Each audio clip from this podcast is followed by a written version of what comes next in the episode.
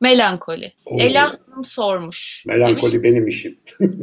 Baudelaire, Freud, Tevfik Fikret gibi ünlü isimlerin başarılı eserler vermesinin arkasında melankolinin bir etkisi olabilir mi? Melankoli ve yaratıcılık ile kendini ifade etme arasında bir ilişki var mı? Kısacası melankolinin beyne etkisi nedir? Ee, sözlerime başlamadan önce şu Çin atasözünü söylemek isterim. Normal adamdan iş çıkmaz. Çin atasözü yok böyle bir şey uydurdum ama gerçekten normal dediğimiz yani beklentilere uygun, normlara uygun davranış ya da duygusal salınım düzeyi gösteren bir zihinden çok enteresan bir şey zuhur etmiyor. Kimlerden enteresan bir şey zuhur ediyor? Mesela yaratıcılık denen hadisenin nörobiliminde en fazla söylenen şeylerden bir tanesi bizim beynimizde o haz işte duygusunu sağlayan dopamin denen maddenin beynimizde moleküler alıcıları var. Bazı insanlarda bu alıcıların sayısı düşük oluyor. Bu sayı düşük olunca bu tipler aynı miktarda dopamin, o haz ve beklenti işte duygusunu yaşayabilmek için daha fazla uyarana ihtiyaç duyuyorlar. Daha fazla uyarana ihtiyaç duyunca da normal insanlar gibi böyle oturup uzun süre bir şeye takılamıyorlardı. Oradan arıyor, oradan arıyor. Gözleri felfecir okuyor, dikkatleri dağılıyor. Onu atlayayım, bunu atlayayım. Bunlar arasında şanslı olanlar ise farklı farklı deneyimleri birleştirip bu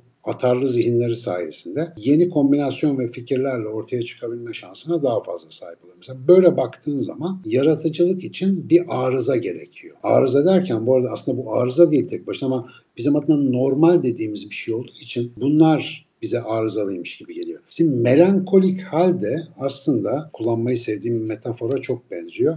Hep söylerim hiçbir azize peygambere işte veliye bilmem neye aydınlanma çarşıda gezerken gelmez. Ya bir mağarada ya bir kuyuda ya bilmem nerede bir yerde olması lazım ki böyle bir aydınlanma geçirsin. Yani bir çekilmesi lazım toplumdan diye. Melankoli ve benzeri ruh durumları da insanı kendi içine kaçıran, kendi mağarasına kaçıran, biraz bunu zoraki yapan ama neticede bu amacı yerine getirmeyi sağlayan bir vesile. Şimdi melankolik hallerde insanlar diğer kişilerin keyif aldığı şeylerden keyif almıyor bir şekilde toplumdan uzaklaşma ihtiyacı hissediyorlar genellikle ve anlamlandıramadıkları sıkıntı hissini bir şekilde geçirebilmek adına bir şeyler deniyorlar. En iyi yapabildikleri şey neyse oraya doğru yönelme ihtiyacı hissediyorlar. Ve eğer bu kişi daha önceden yazdıysa, çizdiyse ya da ne bileyim resim yaptıysa, bir şey yaptıysa o alanda yeni bir ifade olanakları araştırma çabası artıyor. Yani bir şeyler deniyor gibi. Ve bu insanlar aynı zamanda en derin fikri kırılmalarını, en derin sorgulamalarını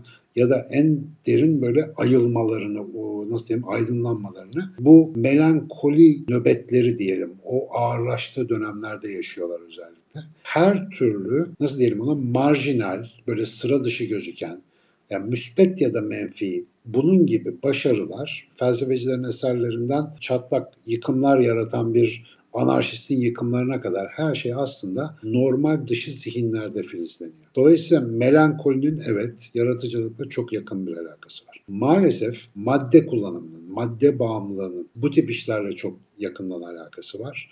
Çünkü bu uyumsuzluk halleri oluşturuyor bu tip arızalar. Yani diğer insanlar sizin gibi değilken, siz onlardan farklı bir zihinsel duruma sahip olduğunuzda bir kere toplumda hızla yalnızlaşıyorsunuz. Ve yalnızlaşma yani toplumsal sosyal izolasyon dediğimiz şey insanları o benim üçüncü fabrika ayarı dediğim sosyal ilişkilerden alacakları duyumu alamadıkları için başka şeylere yöneltmeye zorluyor bazen. İşte bu hayırlı durumlarda bir eser yaratmayla ortaya çıkabilirken çoğu hayırsız durumda çeşitli madde bağımlılıkları, ya da davranışsal bağımlılıklar gibi istenmeyen noktalara doğru savrulabiliyor. Her insan aynı değil. Normal diye bir şey zaten normal değil. Yani bu bizim toplumsal olarak işlevsellik tanımı. Bizler o normalin içine her birimiz farklı açılardan anormaliz. Daha da enteresanı dönemsel anormalliklerimiz var. Mesela çocukken bir anormaliz, gençken bir anormaliz, hayatımızın bir yılında anormal bir yılında belki biraz daha normaliz. Bunlar salınımlı şeyler ve eğer bu salınımlar inişler çıkışlar olmasaydı insanın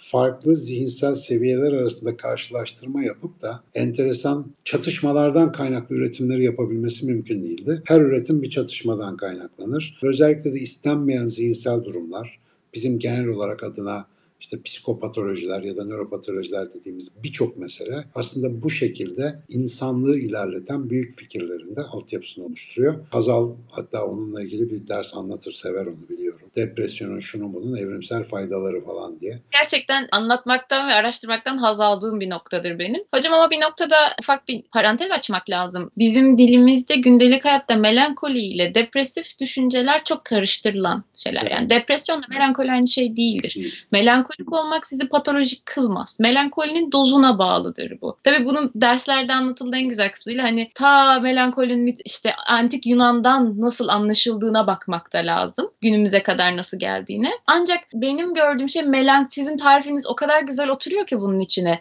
Yani orada anlatılamayanı o anlamlandırma çabasını yaratıcılık ile şekillendirme olabiliyor. Burada şimdi Sinan Hoca'nın hatırlamadığı bir anıyla devreye giriyorum. Bilmiyorum hatırlar mı? Üstünden 7 sene falan geçmiştir. Belki daha fazla geçmiştir. Sinan Hoca ile ilk karşılaşmamız. Ben de sınıfına kaçak girdim. O dersi almıyorum.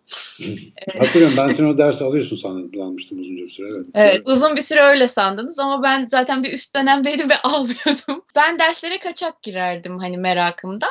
E, hoca derste yaratıcılık için ne gerekir dedi. Daha ilk tanışacağız. Kim olduğunu Sinan Hoca'nın da bilmiyoruz hani. Herkes bir şey söylüyor. İşte beyinle ilgili bir şey yorum yapıyor, psikolojik bir yorum yapıyor. Bir... Sınıftan böyle çok ince bir yerden bir ses geldi. Yalnızlık. Ne? Ne? Bir daha sor. Yalnızlık. Hoca dedi ki tamam biz seni dersten geçirdik çıkabilirsin. Çünkü aradığı cevap hani o yalnızlık cevabı yalnız olmak sosyalizasyon değil, kendinle kalabilmek idi. Oradaki o melankolik bir tat gelir ya bize. O tadı keşfedebilen içindi. Bunu hatırlarım yani. Bu aslında anormal saydığımız çok normal bir şeydir. Anormal olan bizim artık kendimizle kalamayışımız. O melankolik tadı bulamayışımız muhtemelen. Kim söylediği hatırlamıyorum ama hüzün ve melankoli yani gerçekten yaşam çözünürlüğüyle alakalı bir şey. Mesela Oğuzhan Hoca'nın çok söylediği bir şey vardır. Düşük zekalı insan depresyona giremez diye bir şey söyler. O çok da sert söyler bunu sıklıkla. O sert konuşuyor. Evet, IQ'su düşük insanda depresyon olma. Onun da ilk sıkıntısı olur. Bir şey depresyon olmaz falan derdi. Melankolide de ve benzer ruh hallerinde biraz böyle bir şey var. Yaşam çözünürlüğünüz arttıkça bir hüzün basar. Ama Halil Cibran'ın sözü galiba burada çok etkili olacak. Bu son zamanlarda beni en çarpan sözlerden biri. Diyor ki büyük insanların iki yüreği vardır. Birisi ızdırap çeker, öbürü ümit eder diye. Şimdi ıstırap çekip ümit edebildiğiniz takdirde yaratabiliyorsunuz. İşte o İkisi arasındaki gerilim zaten yaratımı doğuruyor. Istırap çekebilmek biraz melankolik bir ruh hali gerektiriyor. Hakikaten algı çözünürlüğünün yüksek olması lazım ki ıstırabı yani vücudun acı geldiğinde ıstırap çekmek kolaydır ama senin acın olmadığında dünyanın halinden ızdırap çekmek biraz yüksek bir zihin gerektiriyor. Ama öte yandan da yani nefes alıyoruz, kalbimiz atıyor, sağlığımız yerinde, ömür devam ediyor. Dolayısıyla umut var. Diğer kısım devreye girdiğinde işte bu ikisi güzel harmanlandığında ortaya enteresan bir şeyler çıkıyor. Eskiler buna bizim kadim literatürde havf ve reca arasında olmak derlermiş. Yani korkuyla ümit arasında salınmak. Bu salınmalar yani günümüz insanlar bana başta olmak üzere burada çok büyük bir mesaj var. Biz diyoruz ki hep güzel olsun, hep mutlu olsun, hep aynı olsun. İşte öyle olmuyor iş. Ona ölüm deniyor arkadaşlar. Ölüm olunca her şey aynı olacak. Dertsiz, tasasız, sıkıntısız, maksimum konfor.